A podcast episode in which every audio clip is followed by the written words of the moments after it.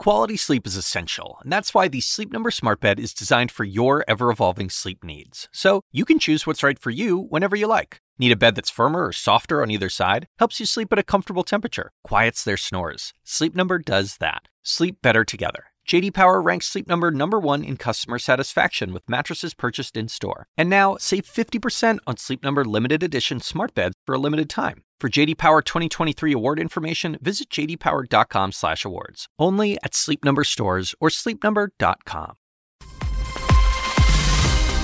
Live from New York, I'm Alison Kosik in for Julia Chatterley.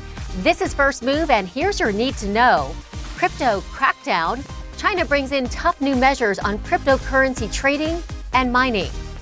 Quad conference. The U.S. brings India, Japan, and Australia together to counter China's rise. Supply shortages.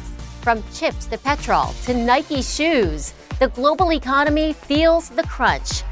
It's Friday. Let's make a move.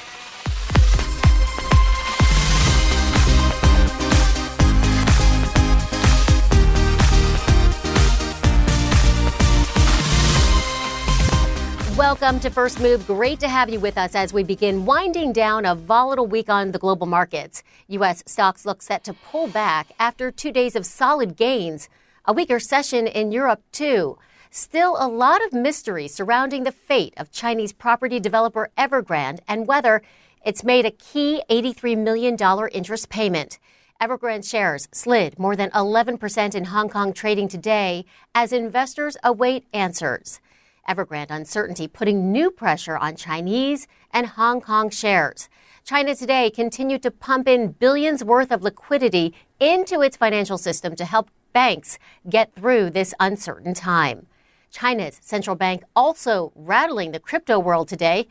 It's announced a top to bottom ban on crypto related transactions and intensification of China's war on virtual currencies.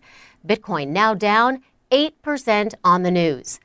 Other cryptocurrencies taking a hit as well, with Ethereum, XRP, Litecoin all down by about 10%. Okay, let's get more on our drivers this morning. Claire Sebastian joins me now. Claire, you know, China has already gotten tough on cryptocurrencies, but, you know, the latest statements really take it to another level.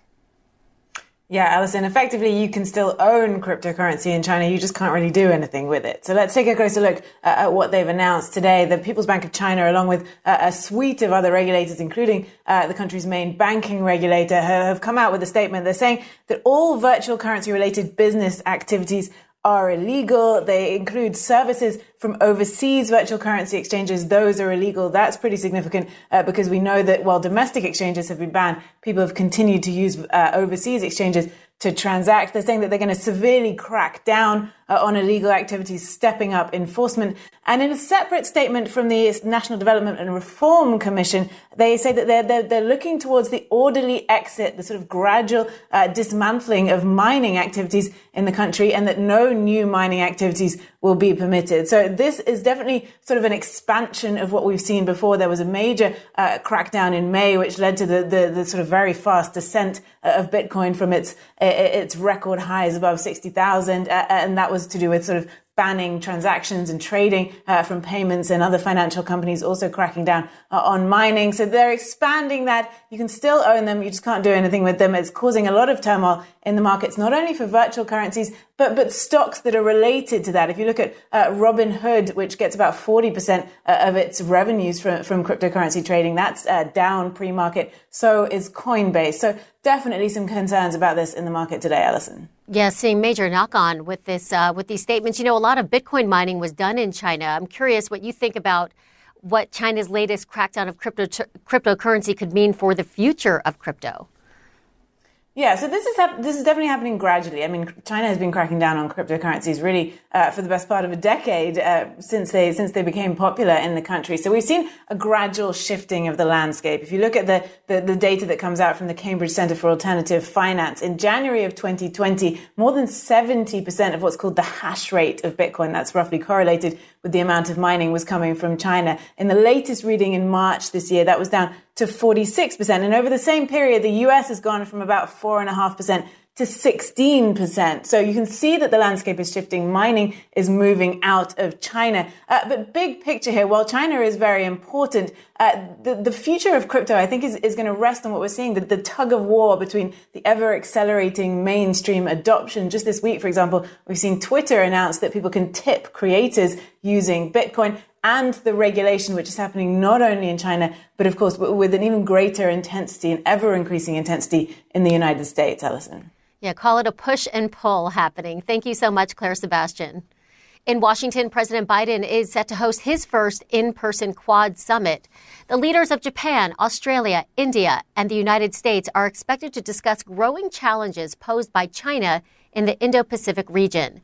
CNN White House correspondent John Harwood joins me now. John, what do you think is going to come out of this meeting? Not sure anything concrete is going to come out of it beyond some uh, smaller scale programs, uh, uh, educational exchanges, some uh, announcements on 5G. Uh, uh, cooperative work between the two countries. But more broadly, this is part of the across the board effort to counter a rising China that President Biden has put at the center of his foreign policy. We saw it with the U.S. UK Australia submarine deal. Uh, uh, President Biden pursued that at the risk of ruffling the feathers, feathers of France. Uh, that actually happened. France was very upset about it, but Joe Biden placed a high priority. Uh, we heard that throughout his speech at the UN General Assembly, uh, which was laced through with uh, efforts to uh, for the United States on behalf of other advanced industrial democracies to show that their style of government works in contrast to that of authoritarian governments like China. And the Quad is part of that. It's not a military uh, uh, alliance, but it is uh, part of a diplomatic, economic alliance. Uh, Australia and Japan were part of the Trans Pacific Partnership that had been negotiated by President Obama. President Trump uh, pulled out of that. Joe Biden has not uh, attempted to rejoin it, but across the board, economically, diplomatically, in national security, the United States under Joe Biden is going to attempt to stand up to China, and that's what this meeting's about. President Biden expected to speak about COVID later. Do you know anything about that? Well, we expect that he's going to say, Alison, that uh, uh, the booster uh, program is rolling out. We, we heard from CDC Director Walensky this morning saying that she uh, overruled an advisory committee, uh, is recommending a wider uh, group of people to be eligible for booster shots. But the administration, which began in August to point toward a booster rollout in September, is now executing that. Uh, it applies to the Pfizer vaccine. We expect the uh, Moderna to come later on. But uh, while the United States attempts to uh, supply vaccine for the rest of the world, a limited supply. We heard that at the United Nations from President Biden. He's uh, getting more aggressive within the United States to try to both uh, give booster shots to uh, expand protection for people who've already been vaccinated and also expand vaccinations for those who've been resisting so far. Okay, John Harwood at the White House, thanks so much. Nike is the latest company to warn that global supply chain shortages will hurt sales. Countless businesses are struggling to meet demand as economies get going again. Factory lockdowns have put production on hold, and now the costs of raw materials and shipping are surging. Let's bring in Matt Egan. Matt, I know uh, the Biden administration now is considering invoking a Cold War era national security law known as the Defense Production Act to address this chip shortage. Yeah, Alison, uh, that's right. Listen, supply chains around the world are a hot mess right now. And one of the biggest issues is this global shortage of computer chips, which are a key component for everything from um, cars and electronics to Pelotons, pretty much anything that has an on off switch.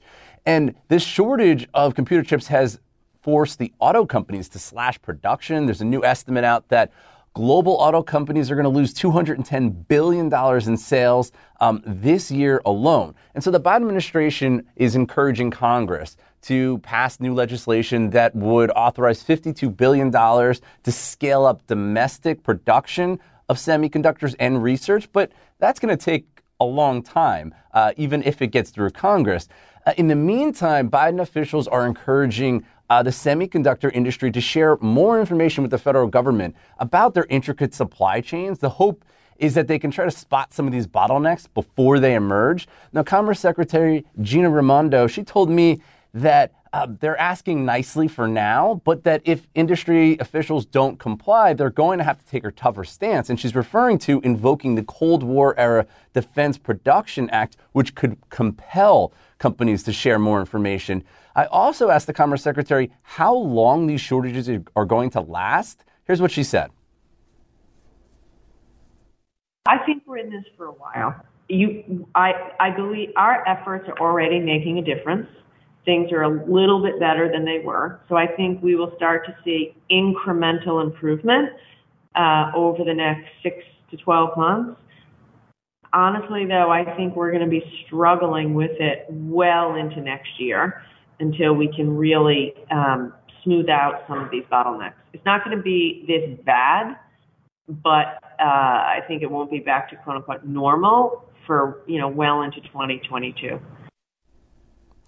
Now, Intel's CEO has said that these shortages could last into 2023, and the Commerce Secretary conceded to me that that's possible. Alison, all of this means higher prices and fewer options are here to stay. And a lot of patience from consumers. Matt Egan, thanks so much. Thank you. And these are the stories making headlines around the world. The U.S. says it will continue to deport Haitian nationals at the Texas border on a regular basis. Officials say since Sunday, they've flown close to 2,000 Haitians back home on 17 repatriation flights. Thousands more remain stranded. Mexican officials are urging Haitians to give up and request asylum in Mexico or Central America. The climate crisis is a key issue for many Germans heading to the polls on Sunday. This election follows a summer of deadly flash flooding in Germany and wildfires elsewhere in the region. CNN's Fred Pleitgen takes a look at where the candidates stand on environmental issues. It was a moment when the global climate emergency became a deadly serious issue for Germany. Flash flooding this summer in the country's west killing dozens and destroying entire towns. The moment the environment became one of Germany's most pressing concerns, says Swen Hutter from Berlin's Free University. We've seen now a steady rise, especially after the floods now in summer, where we're back to more or less 50% saying climate is really the top issue. An issue that can make and break political campaigns. Christian Democratic candidate Armin Laschet dropped severely in the polls when he was caught laughing on camera while the German president spoke to flood victims. He later apologized for the incident. Meanwhile, the Green Party topped the polls for a while and is still set for a strong showing with its strong environmental agenda. And for the children, for those of you who are 17, 20, it makes a massive difference who gets to lead this country in the future. Of course, the environment hasn't suddenly become a topic for Germans. One of the largest industrial nations in the world with a massive thirst for energy, Germany has long debated a fundamental question how to maintain the economy without destroying the ecology. Social Democratic frontrunner Olaf Scholz says the time to act is now.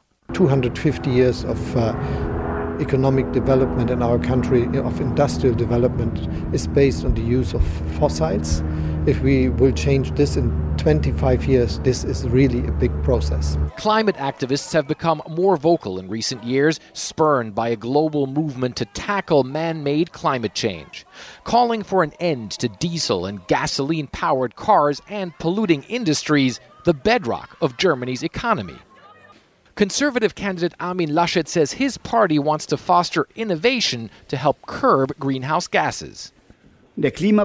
For our climate policies, we want to invest in innovation and market economy mechanisms, which, in our opinion, promise more than all the bans the SPD and Greens are planning, Laschet recently said. In the 16 years that Angela Merkel governed Germany, the country enacted some environmental policies like ditching nuclear energy and attempting to move towards renewables. In a recent news conference, though, Merkel acknowledged not enough has been done to fight climate change in Germany, but she says that goes for many other countries as well. Her biggest flaw is knowing all about the climate crisis and not doing anything uh, what has to be done. That difficult task is now left to Merkel's successor, as the German public is increasingly making clear it wants action on climate change without further delay. And CNN's Fred Pleitgen joins us now from Berlin. Fred, what are you hearing from voters as Election Day approaches? Well, it, it, really is quite interesting because I, I, don't think that the German public has been this mobilized, this politically mobilized, uh, really over the past, I would say, eight or maybe even 10 years. I mean, the past couple of elections, it was always pretty clear that Angela Merkel was going to win, but right now they really are very much in new territory. And I think one of the most interesting things that you're seeing is that the heir apparent to Angela Merkel, Armin Laschet, who we just saw uh, in that report, he's currently not in first place. He's uh, in second place currently. There were some unforced errors. Um, and the Social Democratic candidate, who's from the rival party, he's actually in first place. And his big shtick is the big thing that he's saying is that he should be the chancellor because he's the most like Angela Merkel. So what they're essentially saying is that is the continuity uh, that is there, uh, and that's the reason why they're scoring quite high in the polls. But I think the really interesting thing about this election, this is the first time that I've seen this in Germany uh, at all, Alison, is the fact that you cannot become chancellor here in this country unless you have a strong green agenda. That's something that we've seen more so in this election than ever before. The voters here are demanding of German politicians that there needs to be change. And of course, that is saying something, considering that this is one of the biggest industrial economies in the world. The auto sector, heavy industry sector, a big thirst for energy, but Germans are saying they want that to move more towards renewable energy, and they certainly want that movement to be very fast. And, and really, what we've heard today here from people on the ground in the past couple of days at the many campaign events uh, that we were at is we were hearing from people uh, that they don't think that this is something that can be done with any sort of delay. They believe that this is really one of the most pressing issues, and that certainly is saying a lot considering this country has just gone through the coronavirus uh, pandemic. That also a big issue, but they really are saying the environment, around 50% of Germans say that is really one of the top issues for them, and, and maintaining the wealth of the society, but at the same time making Germany green. That really is one of the core issues, probably the core issue in this election campaign. That's interesting how you mentioned how he has a shtick that seems to be resonating. Um, I'll put that aside for a moment. Very quickly, what are you expecting for turnout? Mm. I think turnout is going to be fairly high. I mean, uh, as we've seen with the rallies that have been going on from the candidates, it's interesting to see that there's no candidate, there's no party that really is topping all the others. Normally, the strongest party in German parliament would have somewhere between maybe 35 or 40 percent of the vote. Now we're expecting that the top party is going to have maybe 25 percent of the vote, and still it does seem as though many people are going to come out. Part of that is to do with the fact that the Green Party is probably going to have the best showing that it ever has had uh, in a, a German uh, election, also because the electorate is somewhat more fractured than it was in the past. But right now, from what we're seeing, um, a lot of people are getting involved in politics. A lot of people are very interested in the political situation. It is a very, very close race. And I think one of the interesting thing also for, for international viewers, I think it's very important also to point out, all three of the main candidates who are vying to become chancellor, the Green Party candidate, the Social Democratic candidate, the Christian Democratic candidate, all of them uh, are saying that Germany needs to remain very strong in the European Union, needs to also remain a very strong partner in NATO and a very strong partner to the United States uh, as well. So despite the fact that you do have some sort of fracture, you have a lot of fracturing in the German electorate, those still seem to be bedrock positions that by far the majority of the political scene here in Germany supports, but also the population as well, Alison. Fred Pleitgen in Berlin, thanks so much for all that great context. Still to come on First Move, it's not just Germany focusing on the climate this weekend. Global Citizen hosting a concert to highlight the crisis, featuring performers from J-Lo to Andrea Bocelli. Before that, with no resolution in sight for Evergrande, we take a look at what could unfold next week.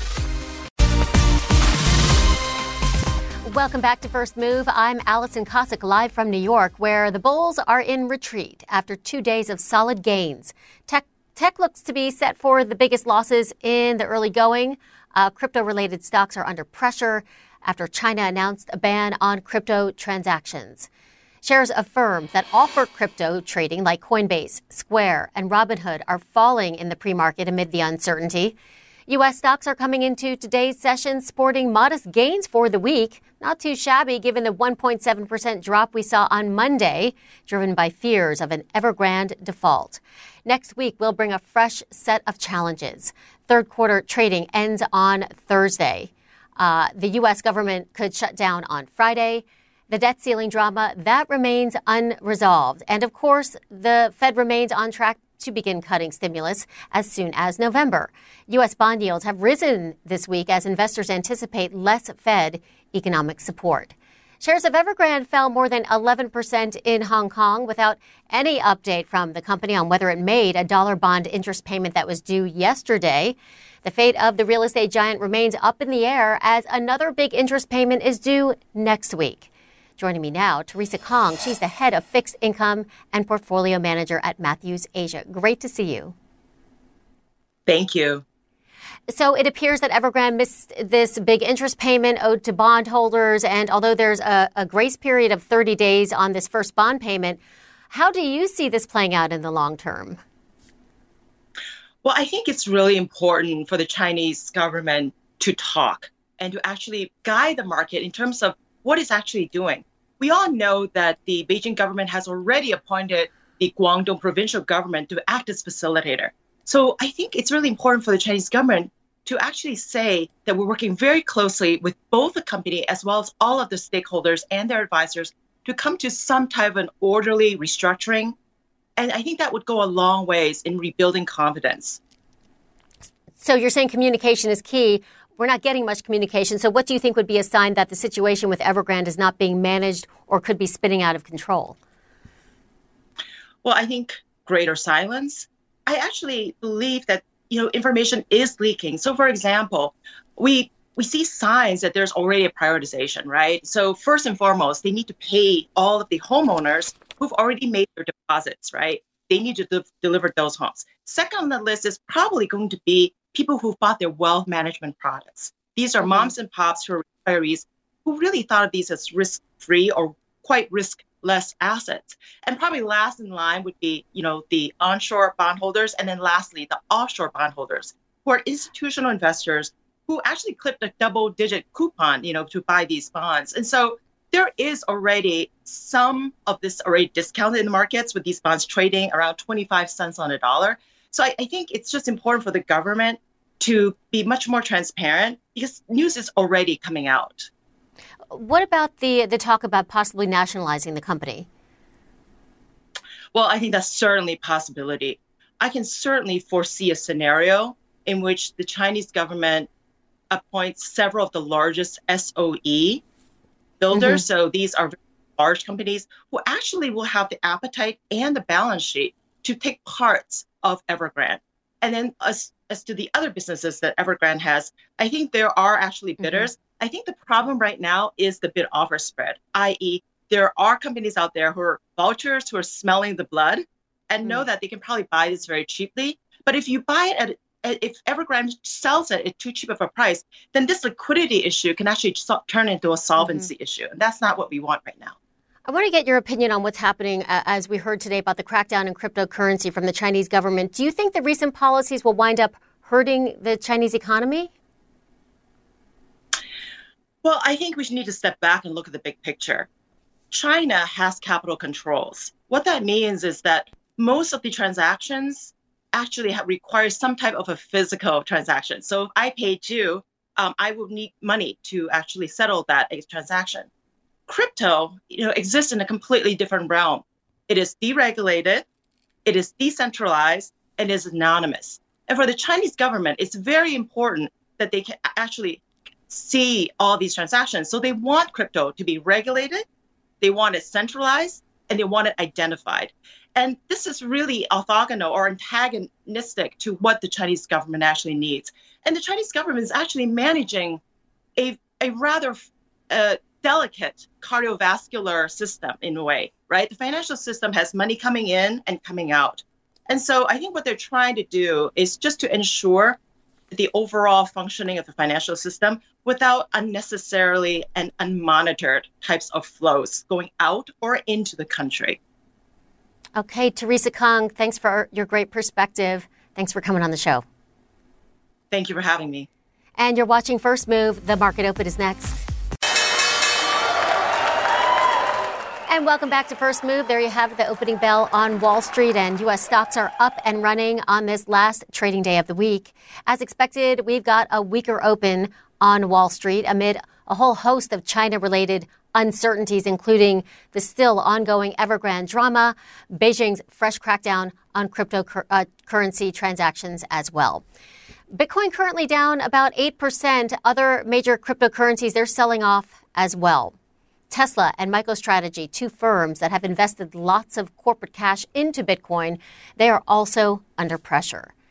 Nike shares are trading lower too. The sports apparel giant is warning on revenues, citing supply chain bottlenecks, labor shortages, and other challenges that have popped up as economies reopen after lockdowns. On Sunday, Germany votes for a new government. For the first time in 16 years, Chancellor Angela Merkel will not be at its helm. She's stepping down after four terms, and the race to succeed her is too close to call. The center left SPD currently has a small lead over her party, the CDU. The Greens are also polling strongly. Joining me now is Carsten Nickel. He's the managing director at Teneo, and he joins me live. Great to see you. Great to see you. Hello. Hello. So now it's time to look beyond a Merkel chancellery. How are you viewing this election? It's just days away. Yeah, it's obviously a watershed moment um, for, for German politics and beyond that, really, um, for European politics after 16 years of this, you know, stability, continuity, and election after election being fairly predictable in their outcomes. This time, as you just said, um, I think we're still looking at multiple scenarios here for coalition formation, and that might well take a couple of weeks and perhaps even months um, for the next chancellor to cobble together um, a government. So I think all eyes will be on that from the European side because it's very clear that uh, in the end, the new German chancellor will be looked at fairly soon for providing leadership in Europe as well. You know, Merkel is hugely popular among the German voters, but her party, the CDU, is struggling. Why is her popularity not transferring over? Well, I think the shortest possible answer is because she's not running anymore. Um, and, um, you know, if a party has been in power um, for such a long time, one of the, I would say, iron rules of, of, uh, of German politics is you only survive at the chancellery for such a long time if you manage to get rid um, of your most important, um, uh, you know, competitors within your own party.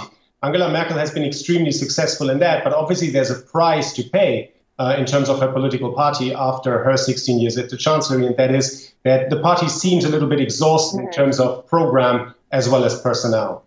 What do you think are the key economic consequences of this election? Do you think the outcome could, you know, likely change the outlook for the German economy?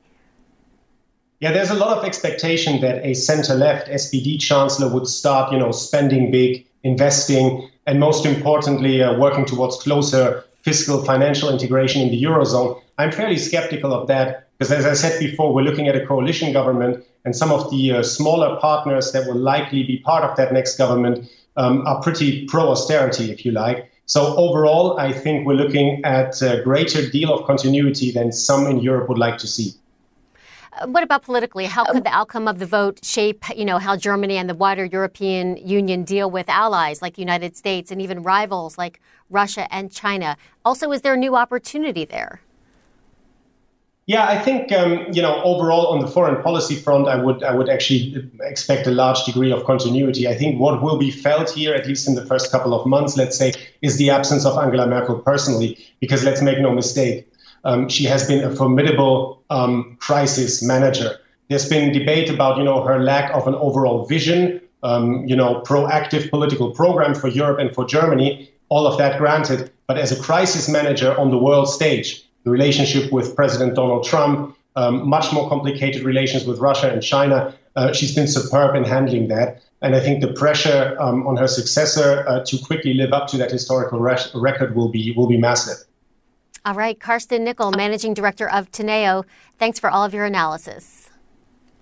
Thank you. And don't miss CNN's special live coverage of the German federal elections over the weekend. Find out who will be next to lead Europe's biggest economy. Join Hala Fred Pleitgen, and Salma Abdelaziz as they bring us the latest. Sunday, just before 12 p.m. Eastern and 5 p.m. in London, right here on CNN. Coming up after the break, the music event aimed at changing the world for the better. The classical pianist Lang Lang is here to talk about Global Citizen. Don't miss it.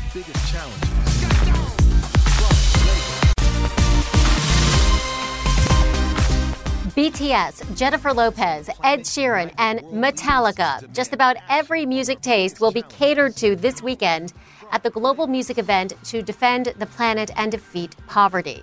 Global Citizen Live will feature performances on six continents, and the goals are broad. As well as tackling climate and poverty, the organizers are highlighting the pandemic and inequality. They're calling on world leaders to provide 1 billion vaccinations for the world's poorest and 1 billion trees to tackle rising emissions and enough meals to feed the 41 million people who are facing famine for the next year. Hugh Evans is CEO of Global Citizen, and we're also joined by the renowned concert pianist Lang Lang, who's taking part. He's considered by many to be one of the most accomplished classical musicians of modern times. Hello to both of you, and thanks for joining. How are you? Hugh, I'm going to start How with you? you. I'm going to start with you and the goals for Global Citizen. Are you anticipating meeting those goals with this fantastic concert? Well, firstly, thank you so much for having Lang Lang and I on your program today. Really, Global Citizen Live is focused on those two issues of defending the planet and defeating poverty. Firstly, on defending the planet, we know that we need the wealthiest nations to fulfill their pledge to commit the $100 billion necessary to the Global Climate Fund to help the poorest nations adapt to the devastating effects of, of climate change. Now, we saw the Biden administration announce at the UN General Assembly just a few days ago they were going to double their commitment to that fund. But ultimately, that won't be fulfilled unless Congress follow through. And just a few days after Global Citizen this weekend, Congress will be meeting. And so this is really a campaign that we're calling on called Code Red Congress to encourage the US Congress to step up with the most ambitious climate bill ever. The second objective we're focused on, as you mentioned, is really the issue of the hunger crisis. There are 41 million people on the brink of starvation in the Horn of Africa. And this is an area currently where the G7 nations have not been stepping up. And I think that in 2021, it is absolutely devastating that there would be anyone literally on the brink of starvation on this planet. So we need all G7 nations to provide the World Food Program with the $6 billion necessary to abate that urgent food security challenge. Lang, Lang to you. You know, it's often said music unites people, but I'm wondering what your thoughts are. Is music enough to motivate people and move them to help change some of the issues uh, that of global citizens' goals that Hugh just talked about? Absolutely. First of all, uh, thank you for having me, and I'm really grateful to Hugh to invite me for this magnificent, great cause of uh, bringing the world together particularly from the last two years, has been very difficult for all of us. And I think music always unite our heart and heal our heart. And through those incredible music songs and music arrangement for the pianos, for the other instrument, I believe that tomorrow we will reach a new point uh, for humanity and also to uh, to have the more love and passion uh, to our friends all over the world. Hugh, I know there's a lot of issues that you list there. Do you think there's a risk of the message being lost? I think ultimately our message is really clear. It's about defending the planet, defeating poverty. when you're talking about defending the planet, you've got to make sure that you ultimately stop future carbon emissions and also support nature based solutions to remove carbon from the atmosphere. And right now, to defeat poverty, it's really focused on the hunger crisis.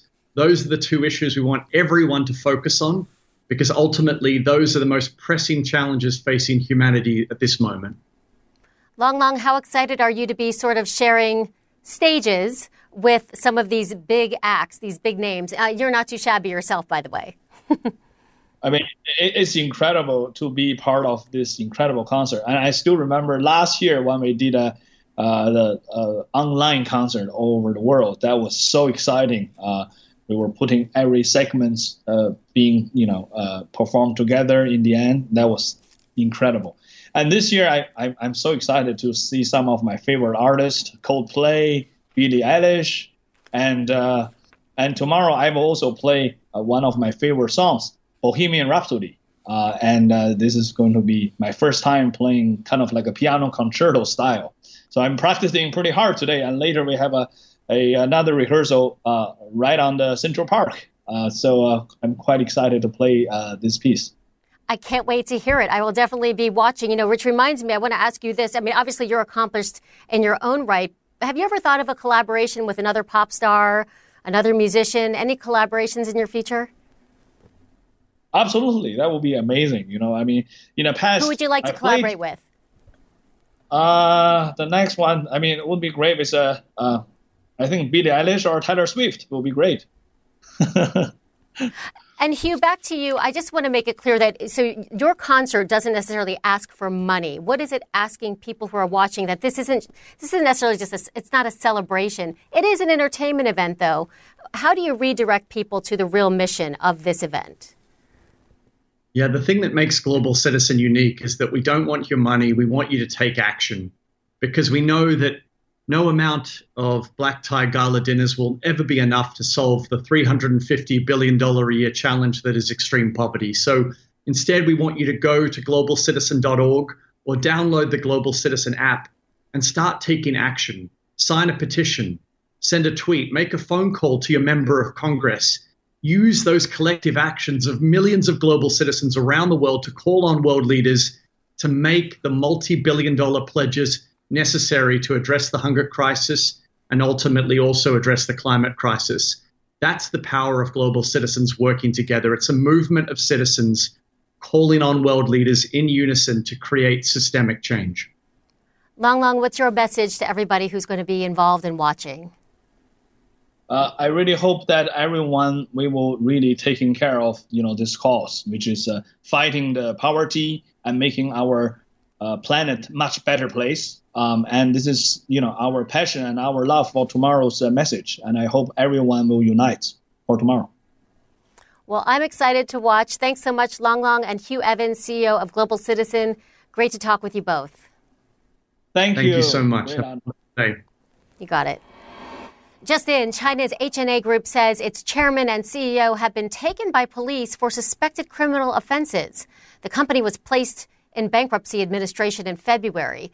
The company, which was one of China's biggest conglomerates, says HNA Group and its subsidiaries are operating in a stable and orderly manner with restructuring work moving forward in accordance with law. After the break, ahead of a key decision on her conservatorship, a CNN special. Britney Spears' battle for freedom. Details coming up. Welcome back. Leaders and policymakers in the oil and gas industry are trying to figure out how to keep delivering energy while also helping make the transformation to a cleaner environment. Emerging technology can help. Eleni Giokos has the story for today's episode of Think Big.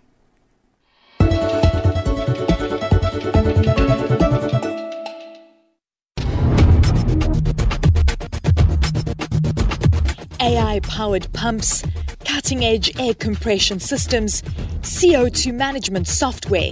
These are some of the technologies shaping the future of energy.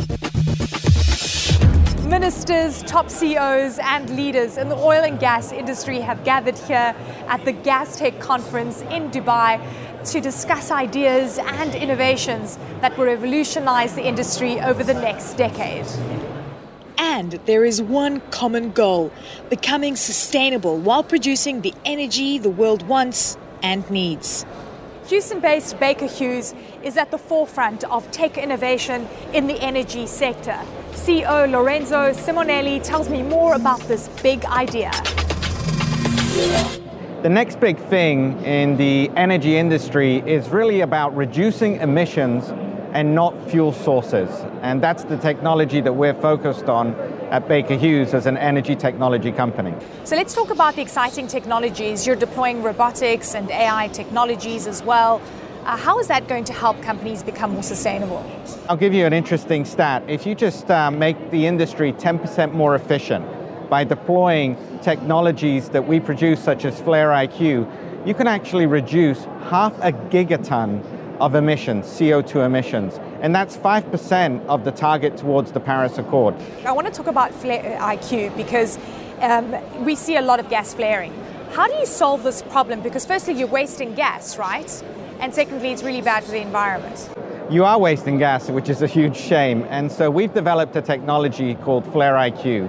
And if you look at a flare stack, it runs at an efficiency of about 70%, which means you've got emissions being flared an incremental 30%. By deploying Flare IQ, we're able to increase the efficiency of that stack from 70 to 98%. In terms of the more mature oil producing nations, specifically in the Middle East, what kind of demand are you seeing? I mean, are there what kind of conversations are you having behind closed doors? A number of the major companies are looking at hydrogen clusters, they're looking at the way to develop CCUS, they're actually eliminating flaring, so there's a lot of activity.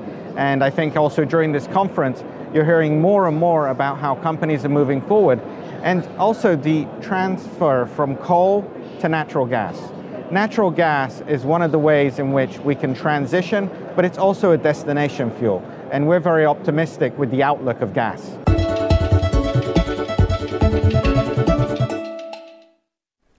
A court hearing next week could determine the fate of the conservatorship that has controlled Britney Spears' life and money for more than a decade. The pop star's tireless fight for her freedom is the subject of a new CNN special report this weekend. Here's a preview. Britney's struggle in the national spotlight also raises important questions about how the legal system and society treat women with mental health issues.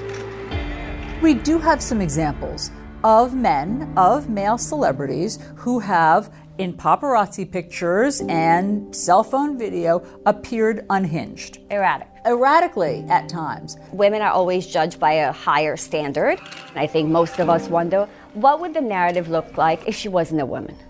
Sylvia Dutkiewicz is a psychotherapist who specializes in the impact of gender based violence and post traumatic stress disorder on mental health. There's a voyeuristic component to celebrities, and especially to this case. It's important to keep in mind that this is a person, that this is someone's life, and that the way we treat her actually says something about ourselves, about our society. Toxic Britney Spears' battle for freedom is reported by our colleagues Alisyn Camerota and Chloe Melas. And Chloe joins me now. Chloe, great to see you because I know that you have followed Britney's story for a very long time. I also know you cannot reveal everything about this special, but tell us what you can. Tell us what surprised you. Hey, Alison, it's so good to see you and to be back in the studio. Um, you know, I have been covering Britney Spears' long legal battle for the last few years. And I feel like every day people are asking me questions about Britney and I you know I attend these court hearings um, often in LA and I felt like I wanted to with Alisyn, put everything in one place for everyone. And I think that it's a look back at her rise to fame and her childhood, her family dynamics, but you're also going to hear from people who worked with Britney who have never spoken out before. You're also going to hear from celebrities who were targeted by the paparazzi in the early 2000s, the same time that Britney is, you know, shaving her head in front of the paparazzi, relentlessly pursued. And I think that it's a moment of reflection for journalists, for those of us that consume uh, this type of news to think, wow, you know, do we owe some apologies to people also outside of Britney? Um, that, you know, we all contributed to this situation that Britney is in now. And also, how has this conservatorship gone on for 13 years? So we're going to dig into that as well. Yeah, that is that is the top question many of us have on our minds. You mentioned celebrities. Um, I know the special includes some new interviews uh, with actors Mischa Barton and Rosie O'Donnell. Explain to me why those matter. Well, Mischa Barton was, you know, the it girl. In the early 2000s. She had a show on the OC and you know it was it was our version of 90210 if you guys have seen that show. And she was hounded by the paparazzi and a lot of negative press about her when she was partying like just most girls in their late teens early 20s were and there's a big parallel between her and Britney Spears there. And she was dragged by many outlets and splashed across magazine covers during her most vulnerable moments. And she's going to talk about what that was like and how hard it has been to rebuild her life uh, since all of those headlines um, and her thoughts about what's going on with Britney. Now, when it comes to Rosie O'Donnell, I don't think that many people realize that Rosie was the first TV talk show host to sit down with Britney.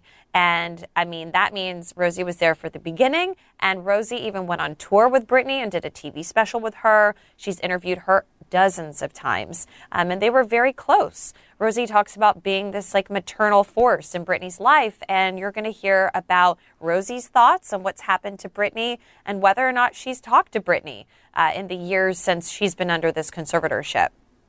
All right, so we'll mark our calendars. Uh, the special tomorrow, and then there's a hearing on Wednesday in the conservator case. Specials um, on Sunday. Sunday. Yeah, the, excuse me, Sunday. See, my days are all mixed, messed up. Thank you. The special is Sunday, on Sunday, 8 p.m. 8 p.m. There you go. Chloe, Chloe Melas, thanks so much. Thank you. Okay, we'll put up a banner, I guess. the CNN special once again airs on Sunday night at 8 p.m. Eastern. That's 1 a.m. in London. And that's it for the show. Be sure to connect with me on Instagram and Twitter at Alison Kosik. Connect the World with Becky Anderson is next. Have a great weekend.